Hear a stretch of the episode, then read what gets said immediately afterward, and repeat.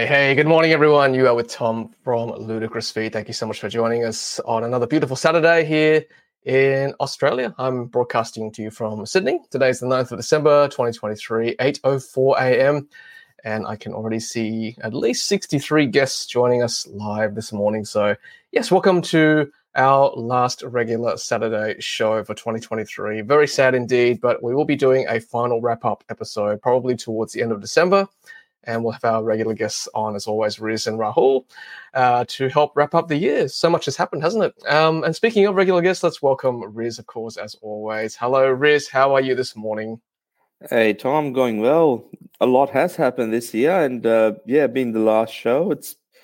Um, I mean, we've been going doing the Saturday streams for about six months now, and um, just all the support that our audience has um, given us you know, we're just starting and there's over 70 of views online, which is um, great. And, you know, love to hear from you. We've got, um, we've learned a lot from everyone and um, such a positive community helping everyone sort of understand where this transition is going and what's coming up ahead. So 2024 will be an exciting year.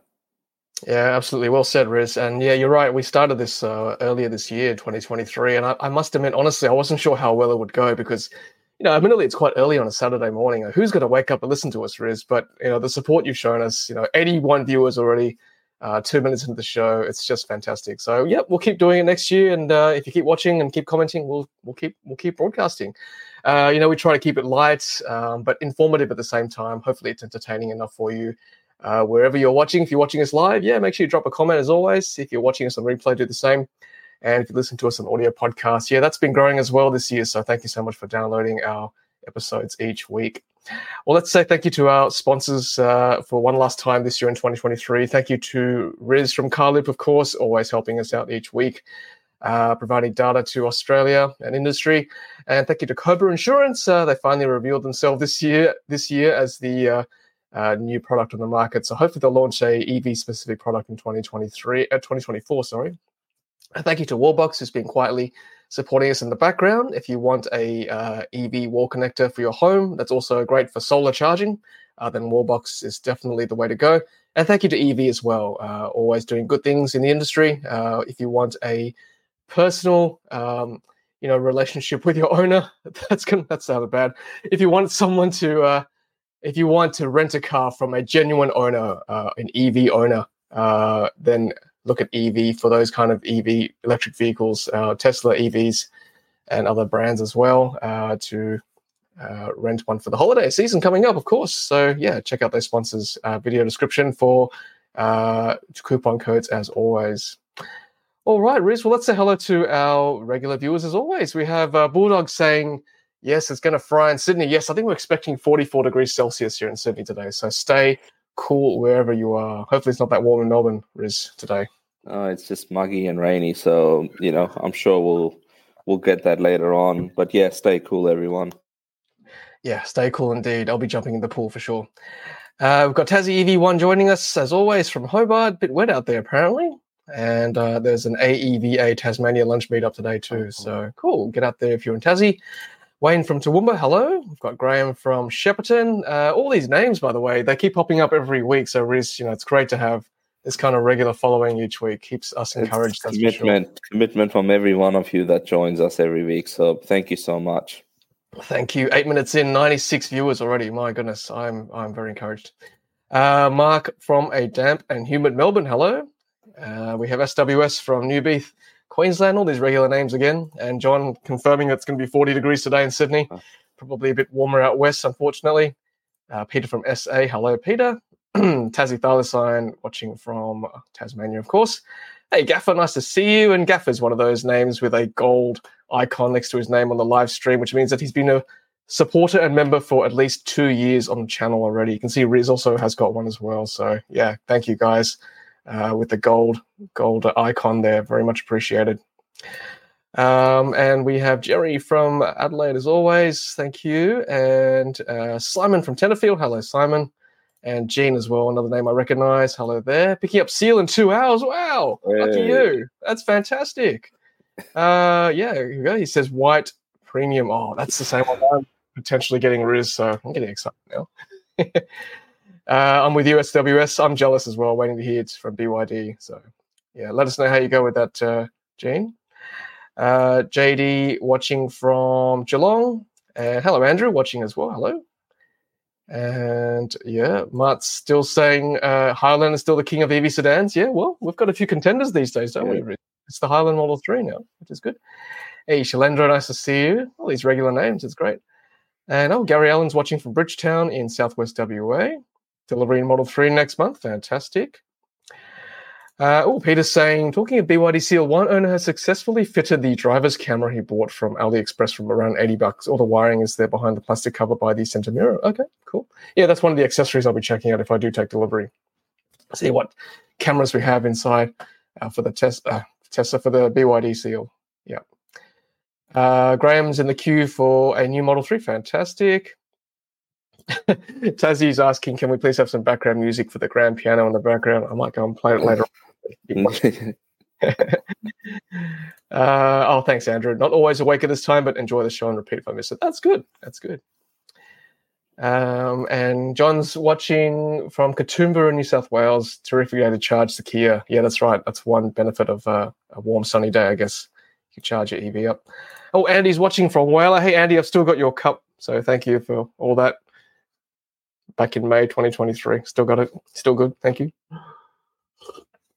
Okay, Lewis is uh, has got no sport commitments with the kids on the Saturday. Oh, when one has no sport commitments with the kids on Saturday morning, one must watch Ludicrous Feed. Yes. Well, today I've got no sport commitment either, so I'm here. Thanks for tuning in. And JD saying thank you for uh, our commitment, Riz. Uh, yeah, you're very much welcome. Thanks for watching. Cool. All right. Well, let's. Um, I guess we should probably kick off with our first story for today, uh, Riz, which is our good friend, uh, the mayor of Nashville, Tesla and the Gong. Nash himself has, of course. Uh, look at this. He's actually. Um, I'll just point out his uh, profile here. He's got on his X profile, unabashed Elon fanboy. I mean, at least he's owning it, right? He's leaning into it these days. So that's good to see. We love you, Nash, for that. Um, and he's saying, of course, the uh, holiday update for Tesla is coming out very soon. They always bring it out this time of year, Riz.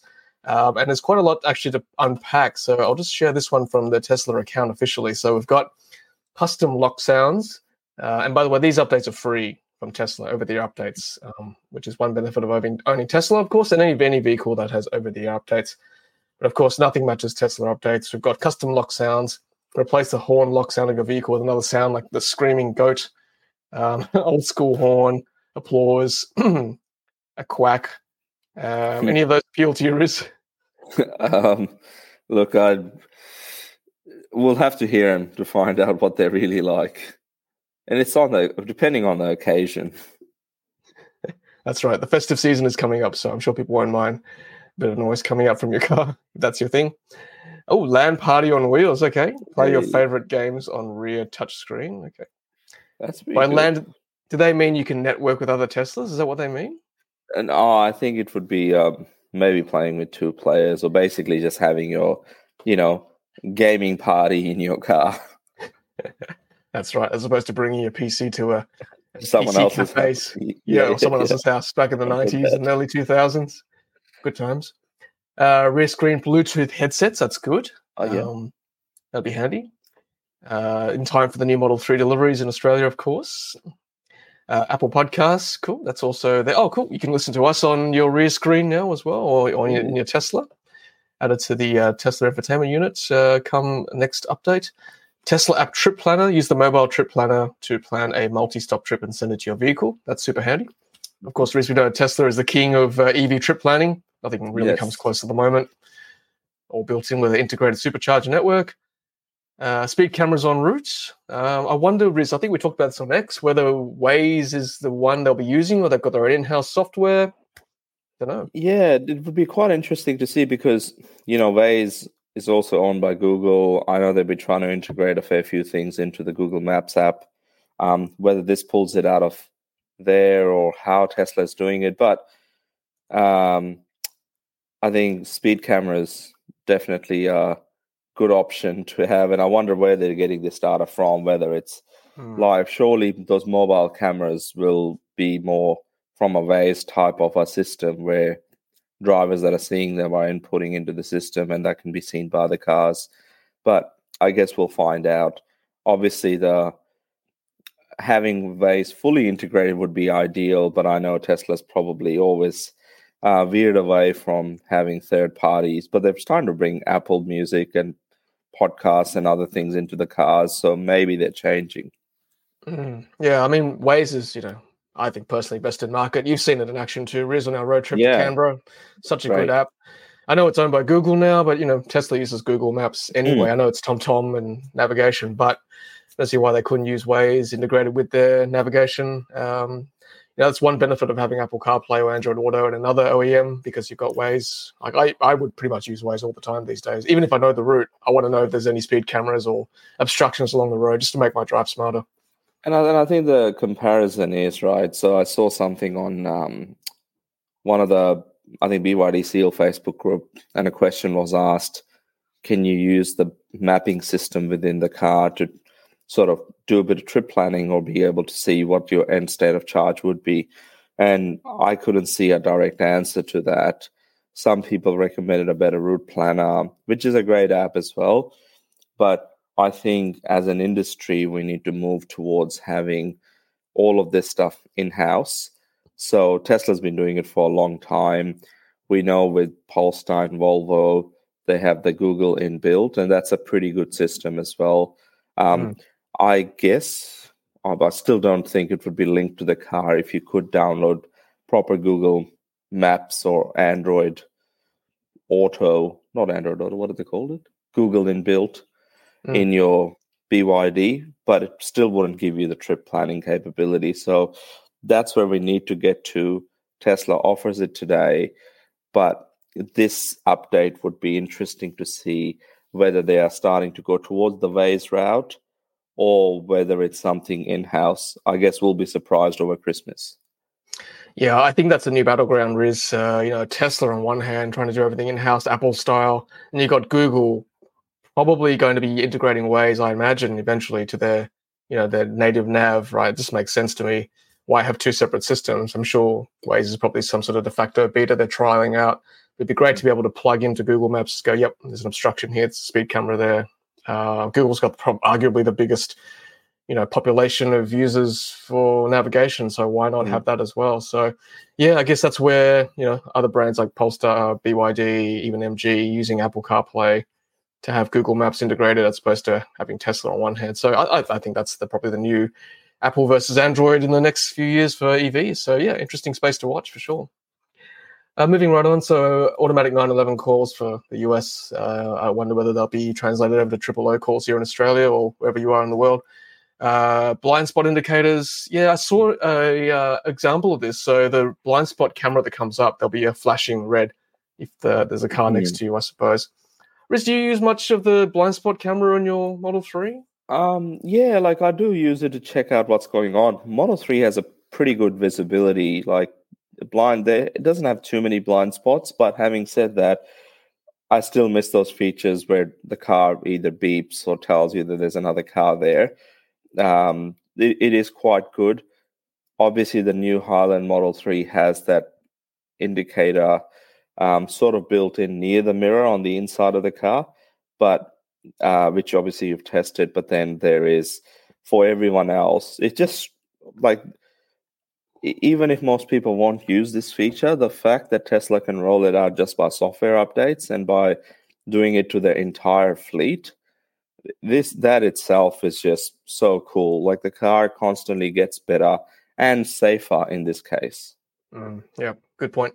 Um, yeah, leave a comment actually in the live chat, and also if you're watching a replay, what do you prefer with blind spot monitoring? Like, do you prefer nothing at all? Do you prefer having stuff like this on the screen, or even the Ioniq Five, where you've got the cameras that come up, or like a physical blind spot monitor, like the new Model Threes, as Riz said, or even sometimes on the other OEMs cameras, they've got the little icon that beeps up.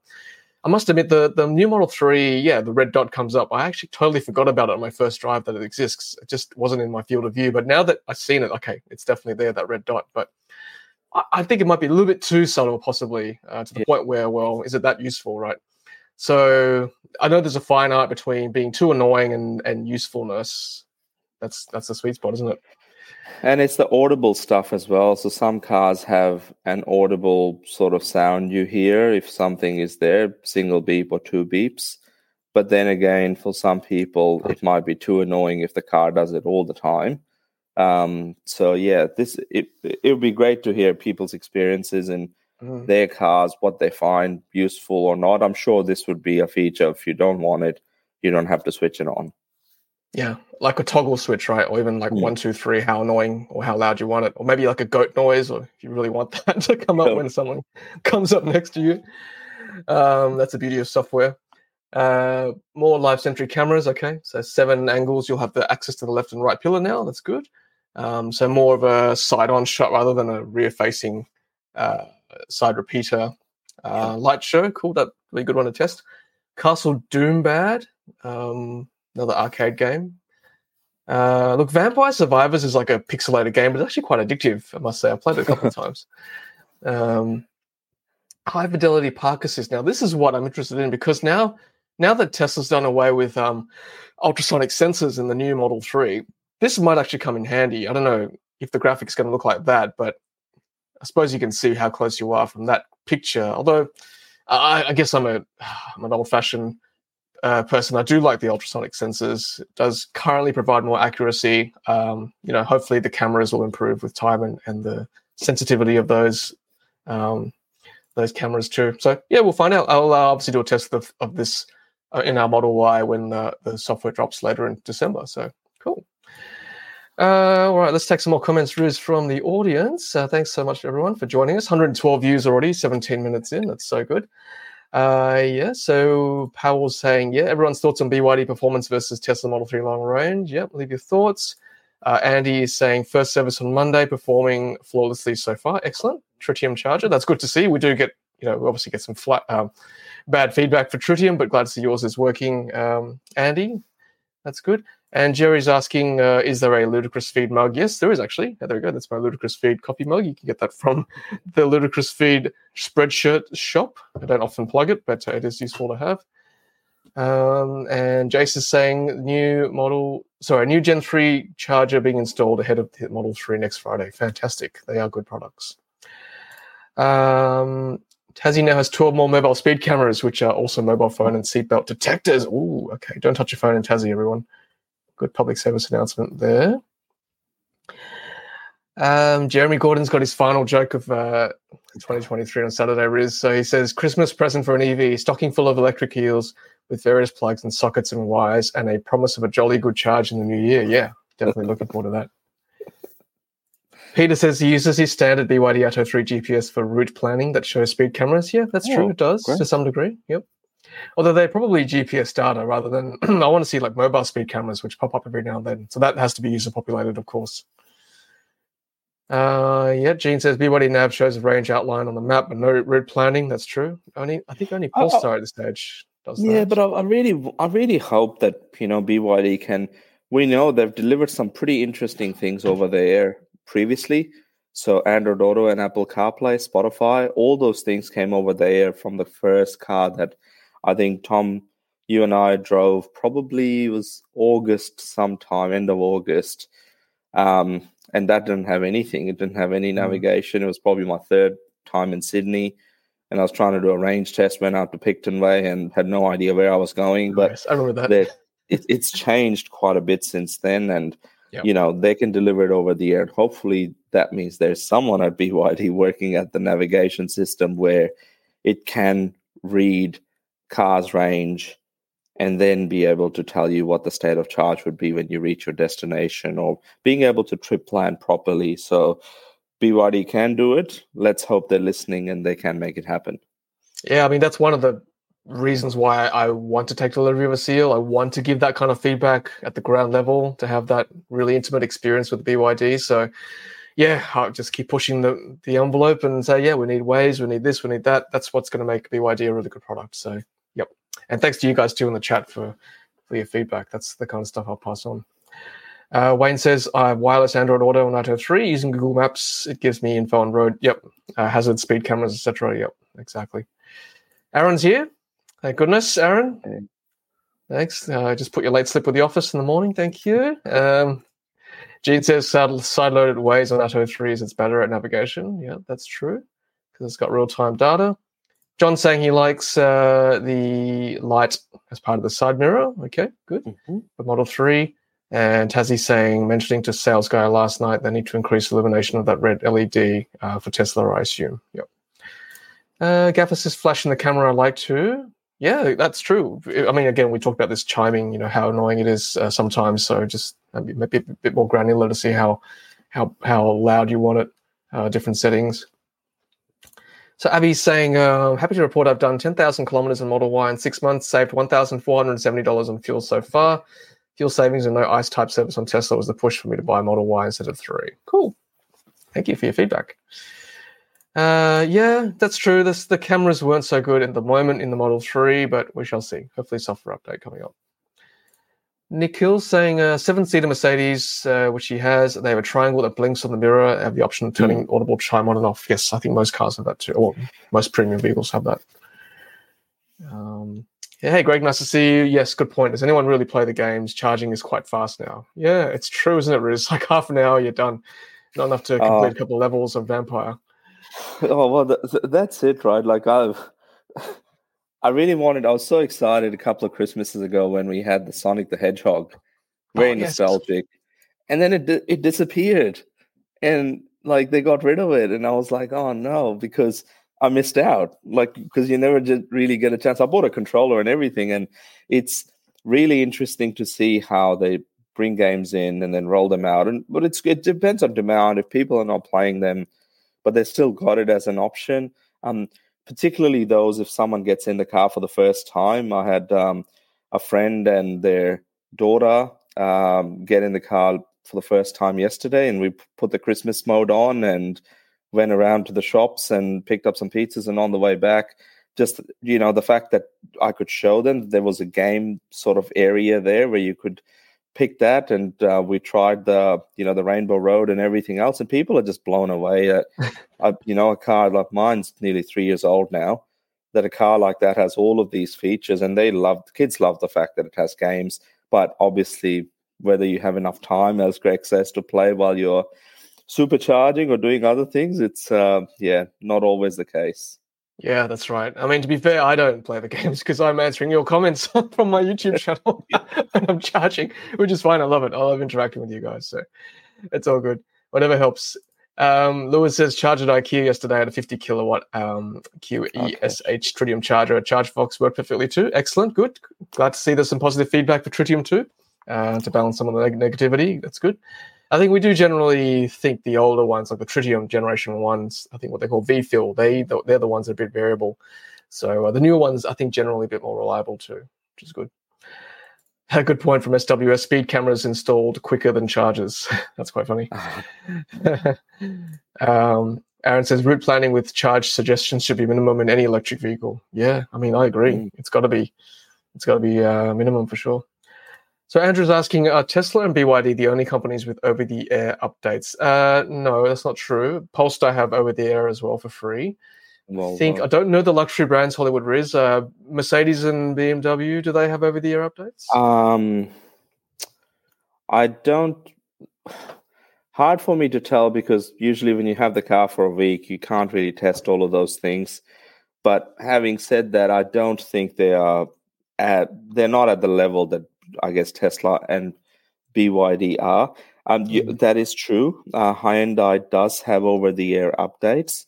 Um, my understanding is though that um, a couple of Ioniq Six owners that I know that have had some issues with the car, um, they have had to take it into the dealership to get those looked at.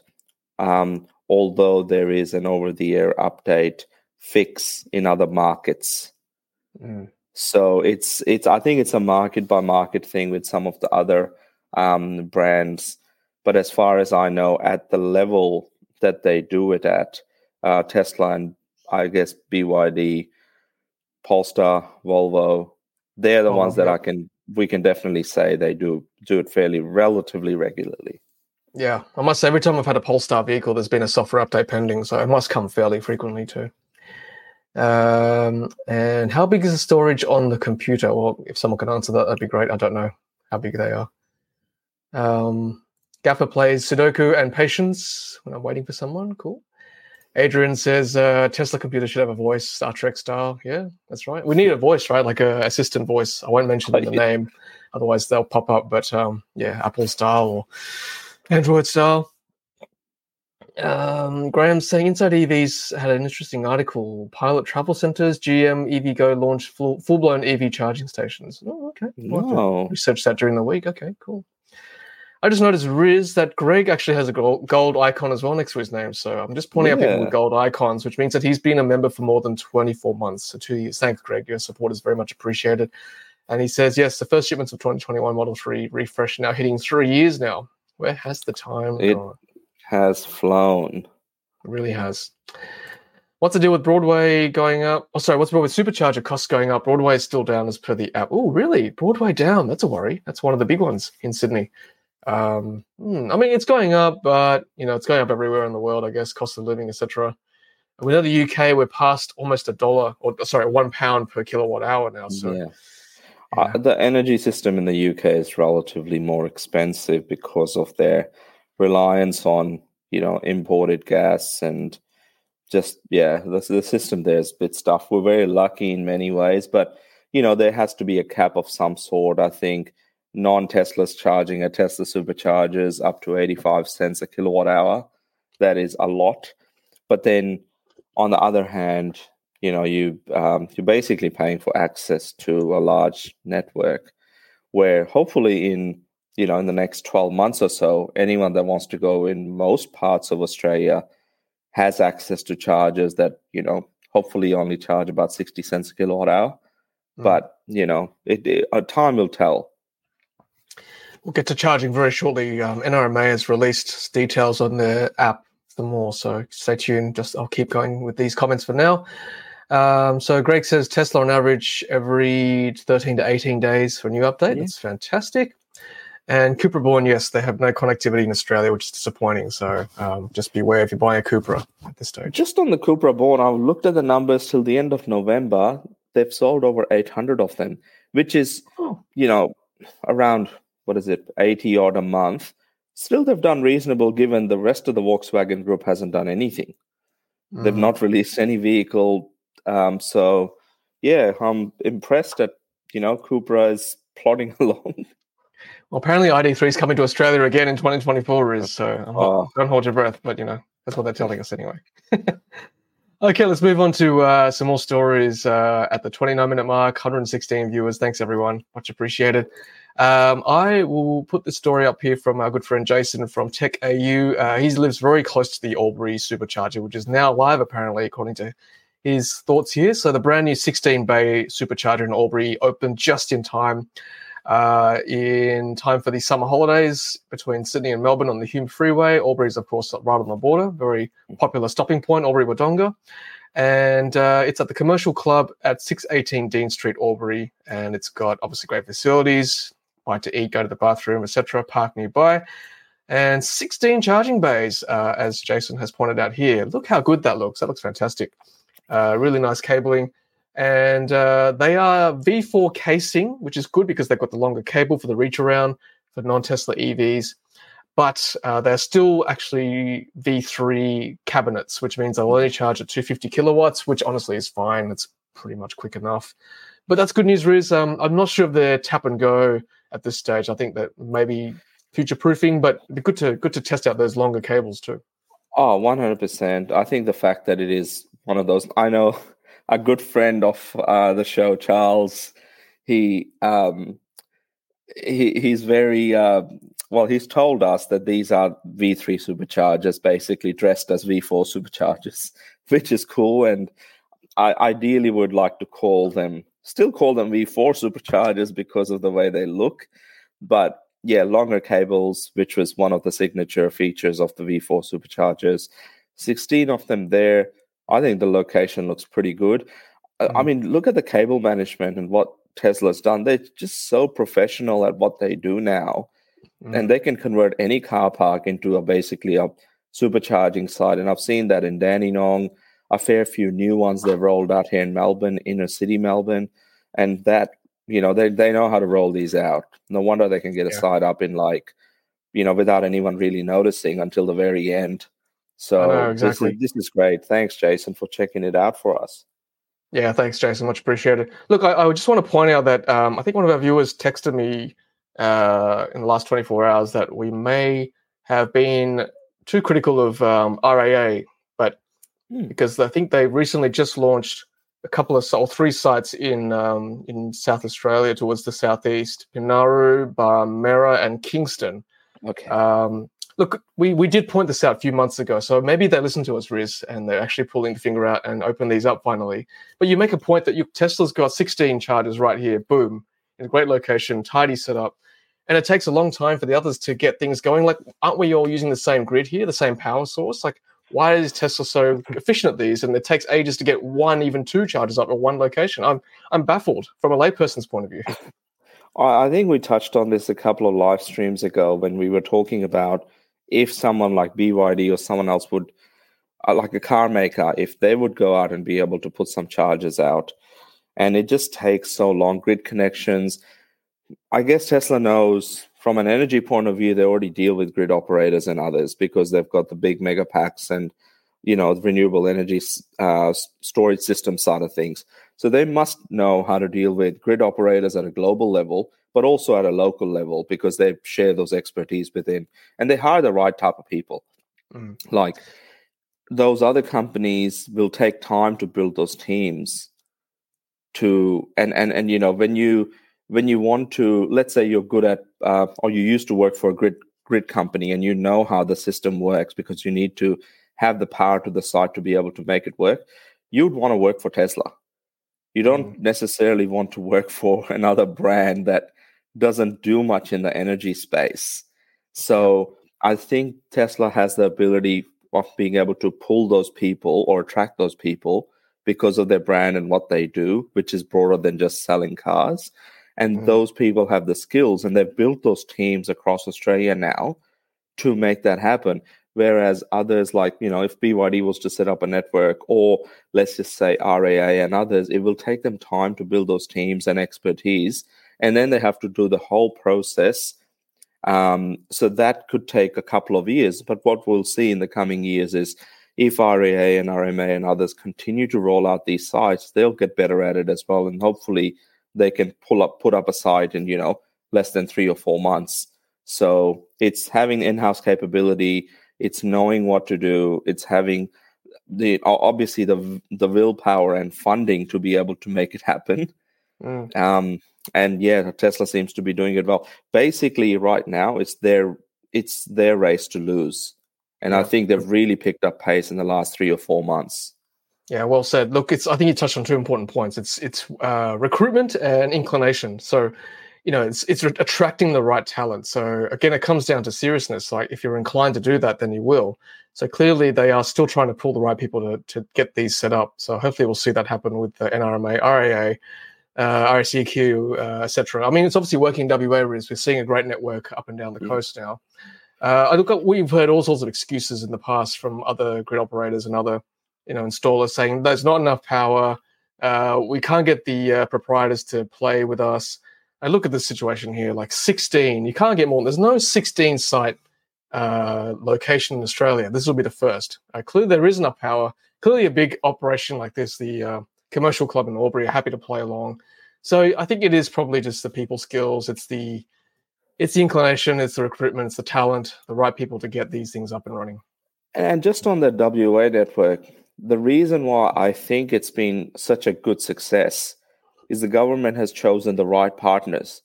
Like those those two companies, Horizon and Synergy, that's what they do. They operate poles and wires. They they know how the system works. They wanted to learn on how these charges can go in, and then they'll be able to maintain them like they maintain their poles and wires today. Mm. And because they've got the government backing, they are the grid people. They understand what's needed. They already deal with those communities where these charges are going in. It's just consultation and making it happen. Um, and they know what the grid constraints are in those areas. They don't need to wait for grid applications or grid upgrade applications, they can do it themselves. I think that is the right model if you wanted to engage with external companies to make it happen. On the other hand, Evie is getting quite good as well. Evie Networks is rolling out sites very, very quickly now. And they've got mm. in house teams, they own the sites and the charges. Um, so kudos to Evie. And I think BP is also catching on and making it happen. It's just the others. And you know, I think Simon in the chat makes a very good point. NRMA has been installing chargers for ages now, um, and and then that's basically it. Like you'd think that they would have it together, and all we want as EV owners is for these operators or the people that are installing chargers just to give us a heads up. RAA is obviously listening, and others mm. like NRMA hopefully are able to communicate with us in the next six months. What's your plan? Yep. So yeah, I guess we'll we'll find out. We're on the right path though. Yeah, we are. No, we are. I mean, we, we're critical, but we do it from a point of view where we want things to improve. We're not just critical for the sake of doing so. Unlike other people, I won't say who, but we're here to we're here to improve the lives of EV owners because ultimately, if other people see us have an easy road, literally uh, with EV charging, then they'll clue on and say, "Look, it's actually pretty easy now." So yeah, I mean, we're here at the ground face. Uh, I don't want to use the word cold face, but we're here on the ground level trying to uh, trying to make things improved uh, for the population. So let's get some comments here. There's some good ones around. So um, where was it? So we've got uh, Greg saying Tesla don't need to make money instantly off the chargers, unlike Evie or ChargeFox, they have the long term payback. I mean, to be fair, Evie probably gets some funding too. I think they they did initially anyway, as the ChargeFox. Um, and Paul saying probably the skill approvals, not skills, which is slowing down other networks mm. deploying charges. Yeah, good point. Yeah, agreed. Um, yeah. Yep, approvals. I mean, I'm sure this has been cooking in the background for a long time, having a charger here at Albury, um, but the process started a long time ago, uh, which is good. Uh, Billy says, aren't these charging stations built by independent contractors? The contractors would be following the detailed drawings. Look, it's, it's probably a system systems issue then, right? Having a good systems to dish out to independent contractors to get things going. Um, Greg's saying the biggest issue here is not enough time to eat dinner. Charging will be too fast. yeah, I need to. I need more than half an hour to enjoy my meal. That's for sure. Uh, oh, Andy's saying RAA deserves the criticism. You can tell they're just putting them in there for the money. There is no understanding of what is important to the traveling public. Uh, the choice of sites is poor. Mm. Fair enough. And Andy's speaking from a point of view where he has a on-site DC fast charger at his business. So thanks, Andy. Uh, yeah, here we go. There's a good point from Blue EV, Horizon, and Synergy also engaged EV owners before installing the systems. Yeah, that's what we need. Huge point. Huge point. Mm, um, huge point. They engaged with um, the Australian EV Association in, in, in WA, and they also engaged with Tesla Owners Club of Australia and Tesla Owners Club of WA. So a lot of the times we see Harold Murphy and others that you know the good good members of the EV community in WA doing laps around Australia in ten days. They they they were engaged with early on in the piece to see what's needed, and I think that that that engagement and knowing what to do with that feedback, I think they've they've done it well. Um, mm. So kudos to Horizon and Synergy for making it happen, and the fact that it will be up, the whole network should be up and running by third quarter of 2024 and a lot of the sites the sites are basically going online every couple of weeks now. So mm. fantastic work. And i think hopefully there's lessons that can be learned.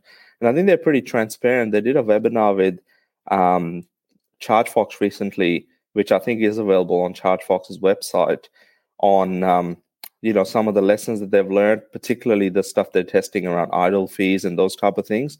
So anyone that's interested check it out. Yeah that's right, and and that's that's the main point, isn't it? Uh, engaging with us, you know, EV owners at the ground level, uh, other other clubs like Tesla Owner Club Australia, Western Australia, uh, you know, Tesla Owners Australia, BYD groups. Like that's what you need to talk, talk to. They're, they're the ones who know what's happening. They're the ones using chargers every day. Mm-hmm. So uh, Richard's got some feedback. Poles and wires and synergy areas are Western power and they cause problems. Horizon do it better, it seems. Okay. Mm. Richard would know. He's tried some of those chargers, of course. He's been there. And right. and I think our good friend Richard is also going to be testing out the Albury charger in the coming weeks. So when Excellent. you do, Richard, share some photos with us. Definitely, and tag us till next. Uh, Leon saying Evie rolled out a new site at Leongatha this week. South Gippsland also getting options. That's great. Yeah. Uh, yeah, Greg's got a good point. Just remember how far we've come in 18 months. I don't carry a Type 2 cable these days, as I know I'll find DC somewhere. Also, as more EVs are brought, are bought, it makes the numbers stack up. Yep. Mm. And I think, Riz, you talked about this earlier this year. Like, we need that ratio to come down of EVs or vehicles to charger ratio. I think we're something like 30 or 35 to 1, you said recently, whereas in the UK and Europe, it's like 10 to 1 or 15 Yeah, that, that ratio doesn't, for the total number of plugs, it needs to come down. There's definitely a lot of areas, like I think um, we just touched on the fact that Leongatha and some popular tourist areas or routes that we just don't have anything. And Victoria is lagging so far behind in in some of those areas where we should have invested in early on. Phillip Island is still like it's a very popular. You've been there, Tom, on your road trips. It's a very popular area. There's barely any charges down there. Um, same with Gippsland if you go the other way. That's you know state-driven policies that are just not doing it. At least in South Australia, as critical as we can be of RAA, they are improving, and it seems to be things are being rolled out in Victoria, charges are there. There's chargers that are waiting there for months without being switched on because they're waiting on a grid connection. And you think, you know, it's disappointing because we're nearly at Christmas and those we're going to re- have a repeat of what happened last year where these charges are not online where tesla basically is bringing them online very very quickly just before christmas so people can make the most most of them during the holiday break so everyone's doing it differently we need a national sort of alignment and a national strategy that brings state on the same pedestal. Um, otherwise, you know, there'll be some states that, that are doing it a lot better. New South Wales doing an amazing job. I think they also announced a new set of uh, sites or new set of partners this week for some fast chargers. Um, some new grants that have been rolled out. OTR was one of the companies, or Viva Energy was, um, as well as Tesla and others. So New South Wales is truly leading the way, um, and hopefully other states can do the same thing. And we need a national sort of strategy to bring that ratio that you touched on earlier, Tom, right down. Yeah, that's right. Thanks, Riz. Well said. And look, like we're not even asking like that much. Like even along, the Hume Highway between Sydney and Melbourne, I did that trip to Melbourne recently in September, and it's still disgraceful. Like, sure, Tesla charging is easier, but you've still got sites like Gundagai with uh, broken chargers and chargers that are throttled. You've still got Goulburn with flaky tritium chargers. Sure, there's like more at Pheasant's Nest, but that's still very close to Sydney. Um, you know, you have got a couple of sites at BP Marulan, but honestly, that Hume Highway is like the busiest interstate route at the moment between Sydney and Melbourne. So that needs to be cleaned up. And you're right, Riz, it's not like it's a new issue. We've had this problem since I don't know, two, three years ago now. Last mm. summer was awful on those public holidays, people waiting for charges. It's not going to improve. There's more cars on the road and the charges are still broken. So it's, I mean, we're critical, but the problems are still there. So we've had 12 months to fix this and obviously it's still not done. So, well, I, I think exactly, Tom. And as I touched on earlier, it's Tesla's race to lose now. Basically, they, they are rolling it out a lot quicker. I'll try and do an end of year wrap up on the driven on you know Tesla supercharger sites that have been rolled out this year. Um, last time I counted, it was nearly 20 um, that have gone live this year, compared to I think hmm. last year was like nearly half that. So we'll we'll have a look at what that looks like. But the reality is, um, the more we can get um, all charge point operators on board and have a seamless national strategy to make it happen, um, the better it would be for everybody. Yeah, agreed. All right, enough of my rant. Let's move on with uh, some more positive stories. Uh, but before we do, do that, let's uh, just say thanks to our sponsors at the 45 minute mark. Thank you to Carloop, Koba, Warbox, and EV. Thank you for supporting the channel and live stream over the last 12 months. Much appreciated. Uh, and check out those discount codes in the video description below. We'll keep going for now. It's our last show of the year, is if that's okay with you. Mm-hmm. We'll uh, push yeah. on. Um, lots to chat about still. Just quickly, some more comments from the audience. Uh, Greg saying Tesla have a new site install about to go live. Six bays again. This is fantastic. Tesla's doing great things. Shalendra's saying Great Ocean Road, Phillip Island. Wilson's Promontory uh, all have something in common. No charges, correct. Uh, and Richard saying TOQ was doing good stuff. Yes, proactive and awesome bunch of people. Sorry, Riz, you're going to say something? Oh, no, just on Shalendra's comment, I will be heading out towards uh, a town called Tura uh, tomorrow, out towards that South Gippsland way. I'll test out the Leongatha charger, which is one of those SYNEXCEL chargers. Um, but there's a whole lot of sites on PlugShare that are supposed to be going online, but are, are waiting for power. So I'll mm. try and stop at those and take some photos as well and share it with everybody next year. I'll just say, hey, we should have had these sites live before Christmas. So if you want to check out Hollywood Riz, you know where he's going tomorrow, right? Get some so autographs. If you see selfies. a gold Rolls Royce Spectre parked at Leongatha, you know who it is. That's right. Uh, John saying Katoomba is uh, one of the biggest tourist destinations in New South Wales. Like it's the day trip to go to if you're a tourist coming to Sydney. Uh, only two hours from Sydney, no fast charger. Nearest one's in Lawson and Lithgow. Admittedly, there is a Blaxland Tesla supercharger site if you want to drive a Tesla up there. Okay, let's move on um, and back to Tesla again because they do good things. And here is, oops, sorry. And here are some pics sent in from uh, one of our viewers, Keith. Uh, shout out to Keith if you're watching. Uh, he was part of the team that install helped it to install, uh, or at least put the signage in there and paint the letters and the lines at the new Yass supercharger location in New South Wales. Look at this, 12 stalls, right? 12 stalls. Yass is pretty much on the Hume Highway. Uh, saw a comment from Greg. Is there enough power on the Hume Highway? I mean, there's 12 Tesla superchargers right here, uh, V3 250 kilowatts. So clearly there is. Uh, and the inclination is there from Tesla. Let's have a look at some of these pics. Um, so this is Keith doing doing some great work, painting the lines on the ground. 12 back to back, V3 cabinets on the side. Um, some controversy around these uh, pictures here is around the 60 minute general parking, which means that you can actually ice these sites uh, for 60 minutes. Yeah which I guess it's a compromise for those you know people who don't own EVs. Sure, if you need to park there, sixty minutes is not great, but I mean I can see plenty of other parking sites too.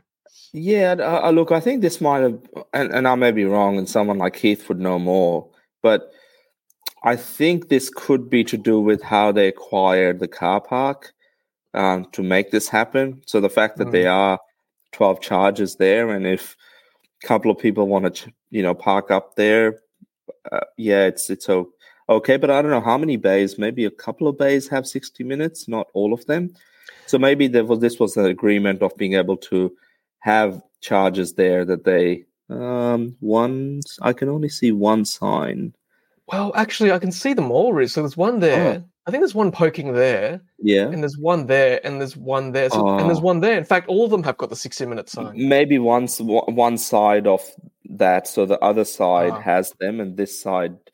Yeah. Either way, it's still I think a good thing we have the site now, and most hmm. people who are charging will be stopping for 20 to 30 minutes max. Yep. Um, which you know is, is also a good thing. So it could be a good compromise. I guess we'd rather have it this way than no side at all. So exactly. Look, I, we, we, don't want. Yeah, thank you, Keith. I don't want to upset other drivers too, and obviously there's some. You know, there's some. Uh, obviously, people go, well, these charging sites, no one's using them half the time, but they are useful during public holidays and like really busy periods.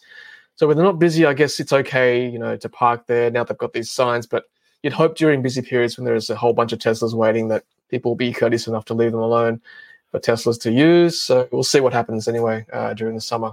Uh, I hope to get some feedback from customers oh, on the channel. Actually, that, that, this reminds me, Gene, if you're picking up your car today, mm. can you go out to a supercharger site that is opened for non-Teslas and test it out? Because it's we know the Dolphin works. We yes. know uh, that Atto 3 was having issues. I'm not sure if they've fixed it or not, but that's something that I need to raise with BYD EV Direct again.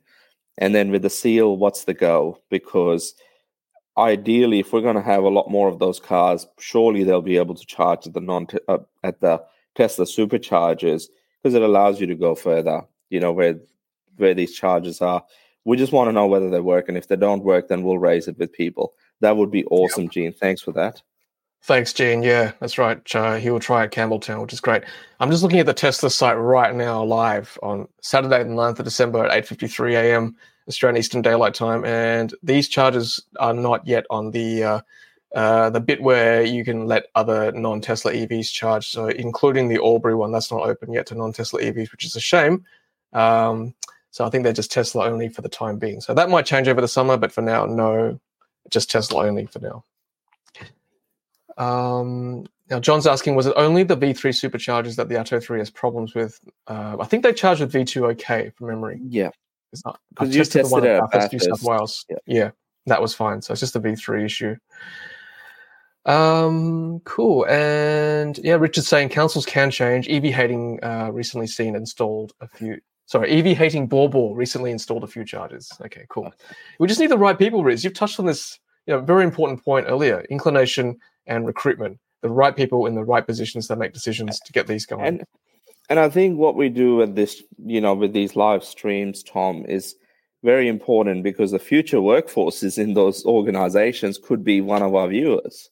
That's right. And Correct. the fact that you know it one of the most common things in the work that I do with Carloop when we work with customers is those customers that understand this transition or those that have had any lived experience with an EV they get it.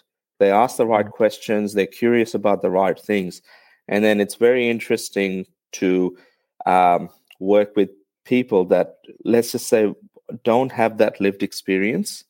And what we're doing on this channel is educating everybody around EVs. So one of our viewers could be working at Bobo now that weren't working previously, but I think yeah, the right people in the right organization that care about the transition, cleaner cars on our roads, um, it, that will make a big difference. So thanks everyone for your support.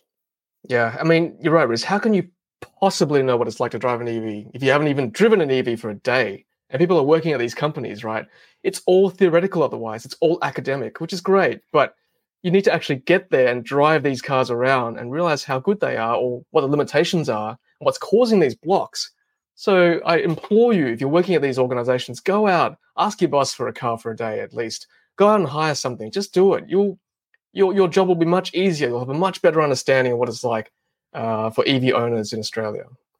And before I move on, I just want to thank Kenny Timms in the chat here. My goodness, he's just gifted 20 ludicrous feed memberships. My goodness, I, I, I can't even name them all. He's just gifted a whole bunch of regular viewers in the chat here. That, that's amazing. Kenny, we, we thank you. Hats off to you. Thank you so much. You're an absolute legend. So thank you very much. That's great. um, and he's saying happy holidays. Thanks for another great year of content, Tom. And I assume he means Riz. Uh, looking forward to 2024. Riz, the you know the word of the year, uh, our guest of the year as well. No, no, and oh, Raul too, of course.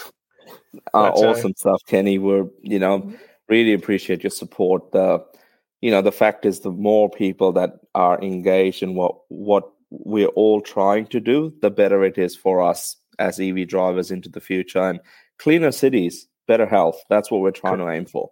Exactly. Better future. And thank you, Gordon, as well, for joining uh, as a YouTube member. Much appreciated. Uh, that's great. And just moving on with charges again. So this is um, the Thrumster, which is near Port Macquarie uh, in New South Wales, very close to the current NRMA charges and very close to the ChargeFox charges at the Oxley Highway, where it joins the Pacific, or very close to the Pacific mm-hmm. Highway Junction.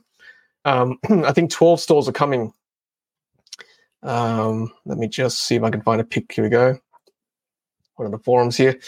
So clearly on the way, um, and I think this is a great location too, where the NRMA charges are, because um, there's facilities there, toilets, shops, etc. So cool. Twelve shops at Port Macquarie is fantastic because this is actually possibly going to take the place, or in in a in uh, conjunction with the current site at the winery at Cassegrain in Port Macquarie, which is um, six stalls at the moment, but having 12 extra is great on the Pacific Motorway between Sydney and Brisbane. So looking forward to that's, testing that one day. That's what we need. And I think just on test the superchargers again, um, there is the voting, the Tesla supercharger voting, which, you know, Charles, a good friend of the show, is always advocating for. So if you haven't voted, I think they're open open for the next round. The last round we touched on Gippsland before. Uh, Leongatha, I think, was one of the winners from memory. So there could oh. be one heading down towards Wilson's Prom slash sort of out of the way of Phillip Island, but people could go to Leongatha, have a charge up, have a coffee, and then head towards Phillip Island. So yeah, Tesla is doing awesome job. If anyone's watching Keith, if you know any of the uh, Tesla engineers or others that are on this, um, DM Tom or DM myself uh, because we want to we want to hear from them, like just just to see, you know, how they can do this so so much quicker than others. Yep, correct. And uh, Diesel does make a good point. Please allow for those who want to tow caravans. We do need to see more drive-through stalls as well. So very good feedback. Uh, good point here about Steve saying, um, sorry, uh, Steve saying it's too expensive to charge for non-Tesla. Is it though? Um, is it though? I mean, if I do take a road trip in my Seal, if I do take delivery, I would be hunting these Tesla superchargers because I know they work, even though they're more expensive. What is the price? As Richard says, what is the price you put on reliability? I'd rather be back on the road quicker and face another charger that's broken. Honestly, uh, it's not worth my mental health. Yeah, I think this is this is part of the. Uh, you know, everyone has uh, different things they prioritize. Some people are uh, would want the certainty and that's why you pay a little bit more. Having said that, you can reduce that price to what uh, you know a, not, a Tesla owner would pay. You just have to buy their monthly membership, mm. and that is that is also an option. So for those that are on the road quite a bit, it, you might be doing it for your work or other things. Um, get get a monthly membership. It's ten odd dollars or whatever it is now a month for, mm. um, and you'll be paying the same as Tesla Tesla owners if if you you know value reliability and access to a much much larger network but having mm. said that fingers crossed in about 12 months time you will have other options too so uh, i think we're not there yet but we will be yeah, I think one of my videos I worked out if you drive more than 500 kilometers um, in a month, and if you want to access Tesla superchargers, then it's worth paying $10 a month to get that uh, extra reliability. We just need more on the Hume Freeway and more along the Pacific, Pacific Motorway that can be accessed by all EVs. So I hope that that'll improve with time. Uh, Simon agrees with me. He says Tamworth NRMA is now 54 cents per kilowatt hour and half the speed of the superchargers is 80 cents. So there you go. It's actually worth it to pay less than double to get double the speed. So it's good. Uh, moving right along, so we've got Zapped AU, Roland from Zapped, thanks Roland, saying that both Albury and Yass are now both up, which is great. Um, two A out of order already, one D out of order. Okay, so maybe some teething issues there. Uh, 70 cents and 62 cents per kilowatt hour, respectively, which is, I think, quite reasonable, honestly, at this mm. point for that speed. And speaking of Charles, a good friend Charles has uh, tagged me in this post saying, given the unstoppable amount of new Aussie supercharger hey. uh, builds, etc., it may be worth just showcasing this page during the live streams, which I will. Um, so this is a list of all the superchargers uh, around the world and the status at the moment. So let me just click that and share this instead. For those in while we wait, for those in Melbourne, uh, there is another one going in at Hawthorn, very close to ah. South Yarra, um, just off the Monash Freeway in the eastern suburb, to, literally east of Toorak, where I live, uh, Toorak East, just off Toorak Road there. So there is another one going in. I'll go and check it out today, and I'll share some photos with Tom uh, to see what the site update is like. Cool. Thanks, Riz. There we go. So, um, so Sydney Forest Lodge, Albury, New South Wales. What does red mean? I assume it means open. Oh, yes, there we go. The one in Tramsheds is open. Albury's open.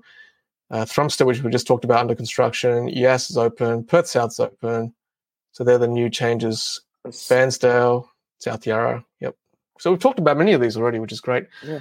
Um, and there's some ones that are coming soon. So we've got Stawell, we someone said in the chat, uh, under construction.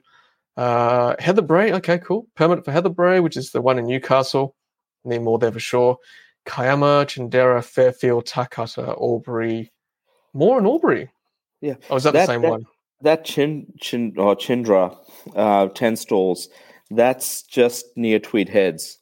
So anyone on the Gold Coast, southern end, or northern New South Wales, that's a pretty good site. I used to work around the corner from there. Beautiful part of the world, definitely worth touring if you're heading out that way towards the Gold Coast. So 10, 10 stalls, good site. Mm. So yeah, I'll leave. Um, I'll try and link this in the video description later. So supercharge.info. Uh, you can filter according to you know your region, Asia Pacific, Australia, or wherever you like. and you can see the status of uh, the supercharger constructions. Uh, we know that uh, some organizations are now buying supercharger hardware. For example, Yeah. BP in the US, EO in the UK, EG, Yeah. sorry, in the UK. So hopefully, you know, Ampol BP will see the light, maybe buy some of this hardware too in Australia, because clearly it's the most reliable at the moment. Cool. Um, let's take some more comments now. So Simon H is saying, agree with Tom. NRMA, oh, we've been through that, sorry. Um, and Wayne's also agreeing, charger cable, if that was longer at Toowoomba Golf Club, would use it every time. And Wayne has shared pictures of that with me in the past. So thank you, Wayne. Um, cool. And Richard saying, don't believe Riz. He does not live in Toorak. He lives in an underground lair under a volcano guarded by mutant crab soldiers. They're everywhere. Too funny. Uh, Toorak. That's Toorak South, isn't it, Riz? yeah, correct. Yeah, that's right. Too funny. oh, that's um comment from Felix. When's your Highland expected tomorrow? Oh, Oh, who's this? Uh, That- oh, no, I think oh, he means Tom. referring to someone. I think- Oh, okay, yeah. When's your Highland expected, Tom? Uh, I think mine still says January to March. So I know some have got delivery dates more specific. So I don't think mine's on the ship yet. Now, for those that have made it this far into the stream, I will disclose I did get a notification that my car was on the ship. Having Excellent. said that, having said that, this is just, you know, I guess my personal way of thinking about it. It is going to be, it was going to be a 2023 build, and I wanted a 2024 build car. So I ended up canceling that order. So I'll be Oh. keeping my current Model 3 for another three to six months or so, possibly waiting for the uh, ludicrous version whenever that is released and announced. In the meantime, um, for anyone that is picking up a BYD seal, including possibly you, Tom, um, I got a very short test drive in one, um, and I'm just just blown away. At for a car that starts at around fifty or fifty-two thousand drive away in Victoria without the we don't have any subsidies. We don't we don't believe in subsidies here. Um, so yeah, great car. So Gene, you're gonna really enjoy it, and everyone else I think is gonna have a good time with the seal. Good. I'm looking forward to that, Riz. So I'm glad you've uh, allayed my fears. Um, yeah, I'll, I'll see what I'm. If I do take delivery of the seal, uh, I probably won't actually test drive it. I just want to. I want to be fresh. I want to go in there with a video and say this is the first time I'm driving the seal, uh, and yeah, that I think that would make a probably better video, honestly. So just go in there completely blind, uh, not to drive, but yeah, blind mentally. uh, Diesel's asking what brand is your piano? Yeah, of course. You know that's a Bechstein behind me. What else would I buy, right? You know, only the best. I've only got a Yamaha. They're good too. Uh, Greg's asking, is uh, the Rolls Royce test coming in 24? Yeah, I hope so. I hope so, Greg. I need some more ultra high net worth individuals to comment and post that they're happy to buy one once they see my reviews. So, yeah, keep those comments I'll, coming. I'll reach out to Gina, Twiggy Forrest, and uh, uh, Lindsay Fox, Tom, to Thank watch you. our stream so that we can make it happen. Thank you, Riz. I just need one or two sales to make them worth their while for Rolls to lend to me for a week. So, uh, oh yeah, Riz. Any word on the uh, in, on the Kona? Let us know. Look, from my end, nothing. Every time I see an ice version on the road, I'm just shake my head like, why? W- You know, this is the part that I, if we're seriously talking about the Kona, there is so much demand for that car. We we get asked, you know, um, Tassie Talasine and others get ask us every week about it, every stream, and we just don't know. Like I, I personally don't know anything. I, the reality is they should have released it by now, um, because the ice ones are driving around and people think they look great, and we and given that when they first announced the Kona, they mentioned that they designed it to be an EV Yeah, exactly. but then the ice was going to come out first. So I, I I don't know what's going on, but fingers crossed, it's very soon. Tassie Talasine. Okay, so I'm happy to share this. I got an email from um, Hyundai yesterday because I've still got my video in the bank and ready to post anytime they let me. Um, so they're telling me not yet, still can't release it yet. They're saying hopefully, fingers crossed, mid December. More than likely, it's going to slide into January 2024. That's where the embargo will lift. So I think mm. I'm just guessing. I think they're probably still negotiating a price with Hyundai HQ in, back in Korea, and I think it's probably because some of the Chinese EVs are really helping along with the price for us, anyways, consumers. So just on the Chinese EV front, I don't know whether. So when we did where Hollywood Riz came from, you know, the SEAL event. Now on that SEAL event, Luke did say, Luke Todd at that time, that this will set a new benchmark in EV launches. I'm not saying it's directly related, but it's a possibility because having driven the seal, it is uh, you, you can't. I stick to my words. It is better than the Mercedes and BMWs that I've recently driven, and even at the base trim, it is a lot of car. Now, how do you compete with something like that when I know it's a different segment, SUVs versus sedan, but if BYD can deliver that sedan for around fifty thousand dollars, it's very hard for the other manufacturers to be competitive on price. Um, and and an Atto three is around fifty grand as well. So Hyundai, if you're listening, um, hopefully you get um, you know enough of confirmation from South Korea to just give us a price uh, and, and just launch it. Is it 55 grand? Is it 60 grand? The market will be the decider. You've got that. Oh, his audio is gone. Oh, there we, go. there we go. Sorry, I can hear you now. Yeah. Uh, no, it's cut so out again. It, the Ioniq yep. 5 base model starts at 64,000 plus mm. on roads. So it has to be under that. So yeah, just just do it. Yeah, correct. We'll, we'll let you know. Don't worry. Pretty quickly if the price is right or wrong. Uh, so yeah, tell them the price, Hyundai. You uh, you know what to do. Uh, let's uh, move on with some comments here, and we might segue to Greg's comment very shortly about um, Ford reducing their prices on the Mustang EV very shortly. Uh, but I want to thank Gordon for buying a T-shirt today. Fantastic! I did see the notification pop up, so much appreciated uh, for subscribing uh, and signing up as a member. Oscream is saying China has hit 40% new energy vehicle sales for the first time in November. Fantastic. Oh, it's so good. Um, and Richard's got some feedback on the BMW i4. So claustrophobic, despite being no longer sorry, despite being longer than a Model 3, ground up EV like a Seal is the only way. Yep, great comment. All right, let's talk about the uh, Ford actually. Um, since we're here, I think this is Riz's article two from the Driven. Ford slashes Australian prices of Mustang Mark E electric SUV before first deliveries. And Riz, I think you have touched on the fact that they're cutting prices by $7,000 straight away. Yeah, on the base model, which was surprising because they announced the price at 79990 here um, in, I think, a couple of months ago. And in New Zealand, it's the same price. 79,990. I'm not sure what the dollar conversion is. Maybe it's one to one. But having said that, generally cars are a little bit cheaper in Australia um, because of the Aussie dollar. So now they've slashed it to 72 grand. Obviously, it's a demand issue. Obviously, you can word it any way you want to word it and say, we're making it more accessible to others. If you really wanted to do that, you could have done it from the very beginning. so, yeah, interesting times.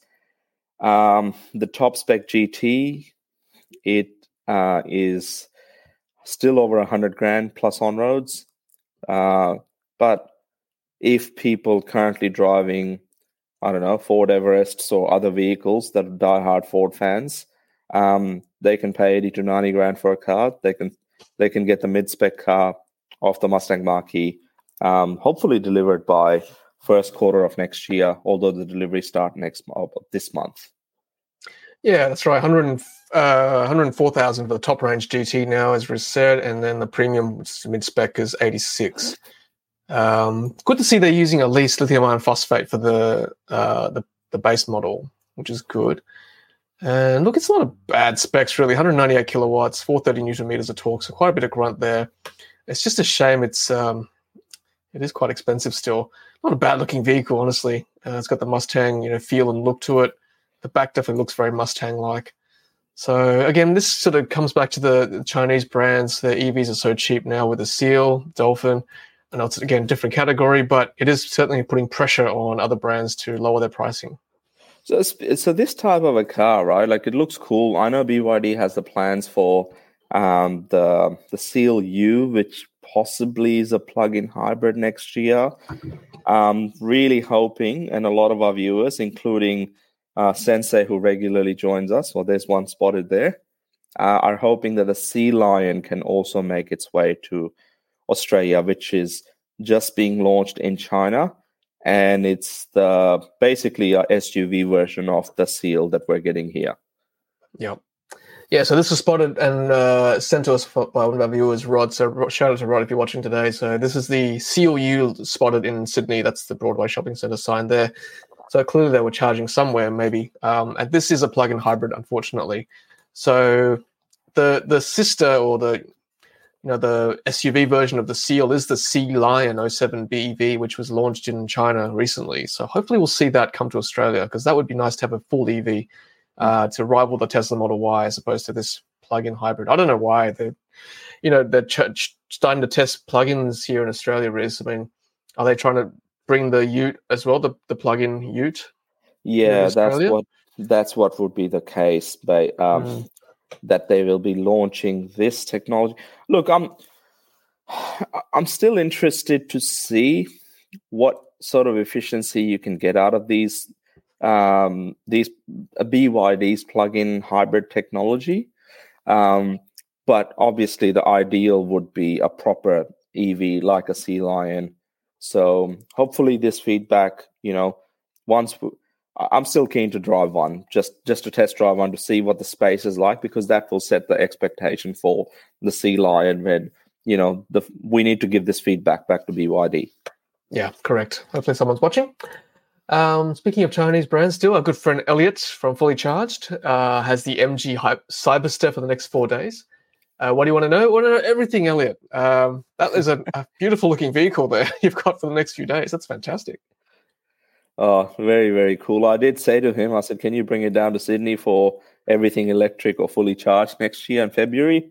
So, yeah, 100%. I'd love to see that here. I mean, that it's just a beautiful looking vehicle. Um, hopefully, he has a good review of that too. So, we'll, we'll keep uh, in touch with him and find out what's going on. We'll get Elliot back before fully charged or everything electric next year to get a preview of the show. So, stay tuned for that in early 2024. Uh, moving right along, just uh, Morton Grove is starting to tag me in his post, or um, and this one is about um, new dozens of Highlands and Model Ys arriving in the port of Auckland in New Zealand. So our Kiwi brothers and sisters, your cars are here. So good to see them on their roads very shortly. And uh, I think JFast is Tassie EV1. So this is your X here. When is your seal being delivered there, Tom? I see deliveries already starting to happen. Uh, yeah, that's the white one. That looks really good in white, actually. I've got to say, there's a lot more detail to the, the car than, say, a white Tesla Model 3, which, yeah. at the risk of sounding unpopular, does sound does look a little bit bland on our roads. But seeing all that detail, all the contrast, all the lines, it is a quite a nice looking car, is I got to say, even from the outside.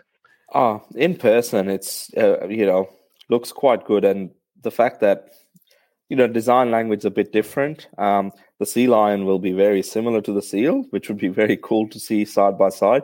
I guess it's like seeing a Model Three next to a Model Y type of a thing. But yeah, good good looking car, um, well built from what I can see so far. Um, hopefully, Tom, you get to um, have it for an extended test drive when you um, do get a chance in the coming weeks. I hope so too. And um, you can see the new generation design too. Like that's the Atto 3, which again, it's a good car. It's it's um it is what it is. But the seal, just you can see the design language has changed. It's a lot sleeker. The new generation platform, and good to see the different ride heights too between the seal and the Atto 3 next to next to side by side there. Yeah, good picture.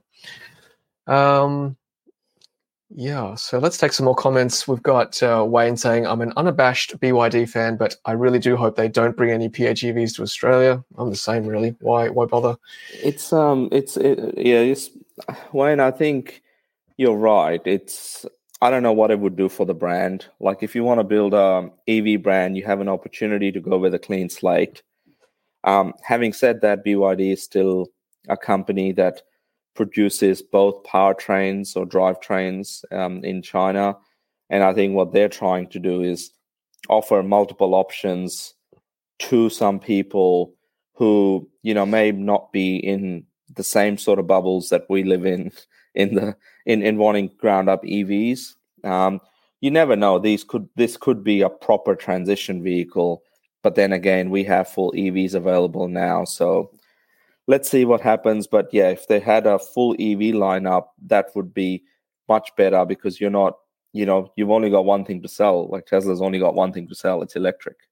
Yep, correct. Yep, that's why I always try to promote brands that are full electric: Tesla, BYD, Polestar, Volvo. Um, that's what we want to see in Australia, because that means they're serious, and they'll be serious to us as customers when they come to look after us after you buy the vehicle.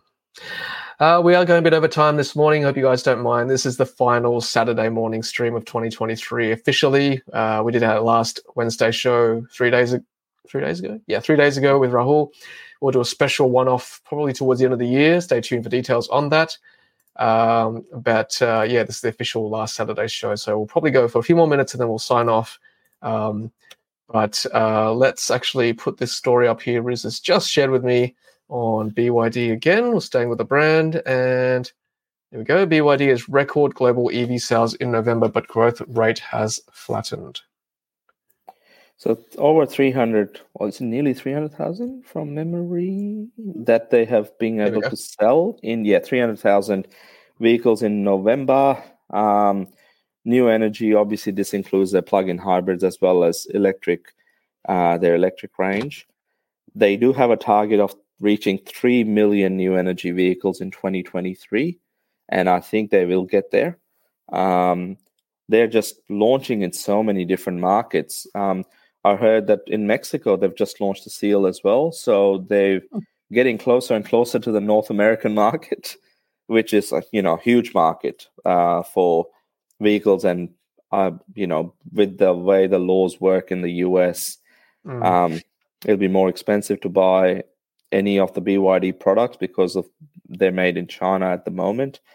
But yeah, it's it's happening, um, and yeah, BYD is expanding their production lines outside of China as well. So they'll be having a couple of plants in Thailand for the right hand drive market. So we may get various different models coming into our market. Hopefully, the BYD Seagull as well next year or early 2025. Um, the Sea Lion, um, and then they they do have the bigger four wheel drive equivalents at the moment. There, they're plug-in hybrid technology, but fingers crossed, uh, electric variant, a fully electric variant, also makes it here in 2025. Yeah, that's right. Good, they're doing good things for sure. Um, and uh, you're right, Riz. I'm very curious to see how that US-China interaction happens with the EV space coming in the next few months. Obviously, if you don't, if your battery's not sourced from the US, I think that's the rule. You don't get the subsidy in the US. Clearly, all the batteries from China uh, from, are from China for BYD. So curious to see how they get around that that ruling. Um, surprisingly, Ford uh, from January in the US for the Mark E isn't. You can't claim the tax credit anymore because apparently uh, LFP. Not, yeah, LFP, and it's not theirs. Oh, interesting. They shot themselves in the foot. There's a big inquiry going on in the US as well around um, Ford wanting to make up um, well, license the technology from CATL uh, for the LFP batteries and make a $3 billion plant in Michigan. Um, mm. And now the inquiry that's going on is how come they got the taxpayer money to basically um, produce battery technology that is against the Inflation Reduction Act, which is supposed to promote US manufacturing. So I don't know where that's going to sit, but it's going to be a huge, huge. Um, well, it'll be, it'll be worth watching. So Tesla mm. still will get um, half of the seventy five hundred dollar credit uh, for those that purchase a Tesla product, but Ford's getting nothing. So it's less and less likely that they will actually be ramping up production of the EV lineup when buyers not only think that their product is a generation behind, yeah, exactly. Very curious times indeed. Um, when we get Elliot on the show next year, I want to get some more insights on the thoughts on the different Chinese brands from like the Chinese population point of view. But I had a quick chat with um, someone actually from Shanghai about what his thoughts were um, on you know what's well regarded as a brand in China, um, and he's into EVs too. So he was saying, yeah, BYD is very well regarded, very popular as well over there. Another brand that I've not heard of previously is this one, uh, Li Xiang. Yeah, Li Auto. Uh, that's also very well uh, bought and well regarded over there. Um, and uh, I think NIO's deemed quite luxury or a bit more luxurious, a bit more premium over there. Um, so they they're kind of the brands that I want to explore with Elliot on the show next time we uh, we mm. have him on. So yeah, curious to see if any of these brands will hop over to Australia in along with BYD. So in other countries um, like Amsterdam, well, the Netherlands and Amsterdam, they've recently done uh, the Everything Electric show there, and mm. they had um, some non-European brands there, so they're able to get those cars that will eventually launch in the European market. I wonder if next year in Australia they can get a couple of cars from these brands that are potentially looking at launching. Could be Li Auto, could be Xpeng, and others.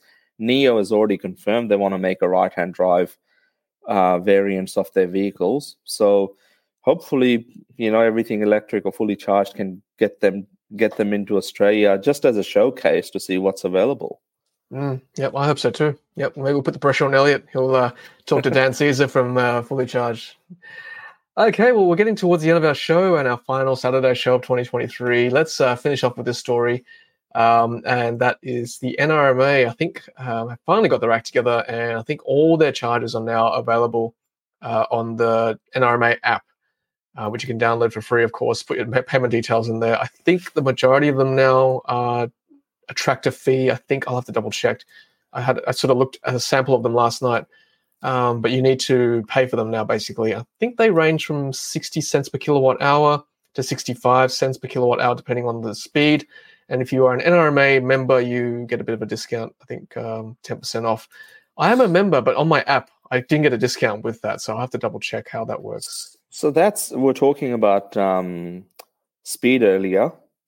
That pricing is above what I guess you'd pay for a 350 kilowatt charger, where if it's on ChargeFox or Evie Network, which mm. is hmm. around about 60 cents, um, and the average price for a 40 kilowatt, uh, sorry, for a 50 or 75 kilowatt charger is hovering around 40? 50 cents a kilowatt hour. Mm. So 50 cents and 60 cents, and they're charging 60 cents and 65 cents. Um, but look, it's we wanted them to charge something, and they are charging a reasonable rate for it. So it will um, it, it will help the EV community. Yeah, this is the kind of thing we didn't want with free charges, people camping there and um, you know, using them free, the free ones as opposed to paying for them. If everyone's charging them, then I think you'll get a more equitable spread across the different charging sites. So um, I think this is a good thing that NRMA have done. Um, unfortunately, some of them only have one or two stalls, which you know is a pain. If you get there and there's someone there or it's broken, then you got to find something else. But at least with the app now, you can see whether it's working or not. I guess PlugShare, there's always that opportunity too. But yeah, I'm I'm happy to see charging costs available now for NRMA. So thank you NRMA for listening to us, um, providing feedback from us and also from our viewers too. Um, Greg asks, how do people from interstate use them now? Yes, you need the NRMA app, which you can download mm. for free, and you can put your payment details there. You don't have to be a member. You get a discount if you're a member. Having said that, I couldn't see a discount on my app, even though I'm a, I'm a member. So I'll have to double check. So, is there any option for tap and go for those interstate members? Maybe, hope, fingers crossed, next year? Yeah, hope so. We'll try and get someone from NRMA on. Uh, the invite is always there. Our uh, friend yeah, Bridie, if you're oh, listening. Oh, yes, that's right. Bridie writes for NRMA now. Yeah, yeah if you're listening, come and come and speak to us. We we're very friendly with Bridie because we we know she gets the game. That's right. We love Bridie, doing good things in the in the industry. Cool. Um, just quickly a few more comments before we sign off. Um, we've got people talking about the seagull cutting Toyota's lunch eventually. Um, speaking of which, I'll be going to Japan the next couple of weeks, so I'll try and spot some um, try and spot some EVs over there. Um, try and see if there's any non non uh, Japanese EVs uh, driving around, or just EVs in general. Uh, Oscar is saying uh, Mitsubishi are testing an electric K car in Oz at the moment. Oh, right, Riz, you might have to get your running shoes on. Yeah, there's only one. I don't know where Mitsubishi is based these days. Are they in? Um, don't know if they're in South Australia anymore. They're not in Victoria, like their head office, because that's where generally the cars are. And when I've got my runners on, I'm usually hovering around in their car parks in the back, just looking for these vehicles. So um, we'll find out if anyone knows where their head office is. Let me know. I'll I'll try and make it there, especially if it's in within, within Victoria. Uh, it says, uh, well, the head office is in Rialto, North Tower, Collins Street, Melbourne. Oh, apparently. okay, cool. I'll have to keep an keep an. If any one of our viewers spots one, so this thing looks like um, what is it? Like I'll a small hatchback. Um, really, really cool uh, sort of concept. Yeah, that, that it. That's it. That looks tiny. it is tiny, and Tom, you'll get to see it. It's basically a um, a brother to Nissan Sakura, which you can see in pink oh. down there. Okay, I'll so, keep an eye out for it.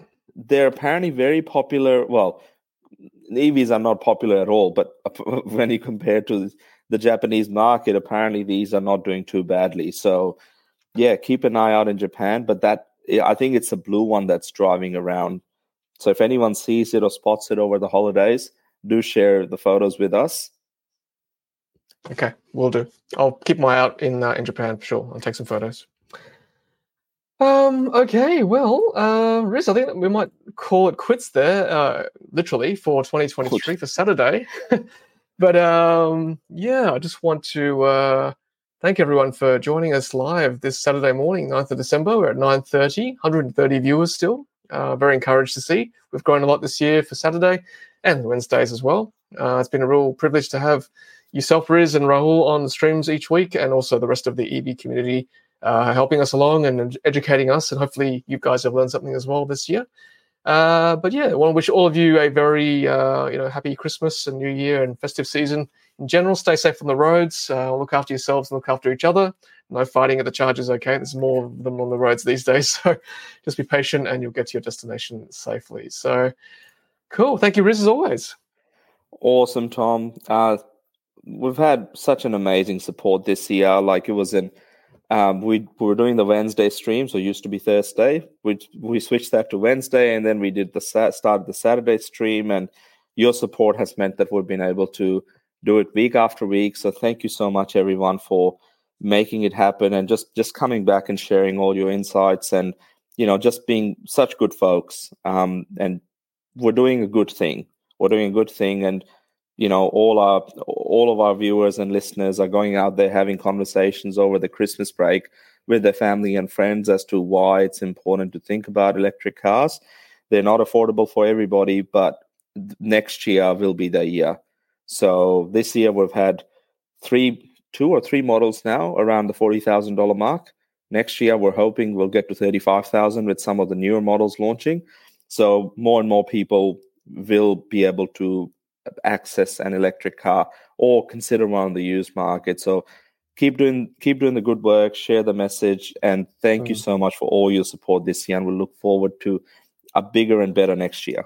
Yeah, well said, Riz. And it's so good to have you in the industry, keeping us abreast of news. Um, and also, yeah, keep tagging us, as Riz said, in on X and other social media forms. We will definitely share them on our live streams. That's, that's what they're for.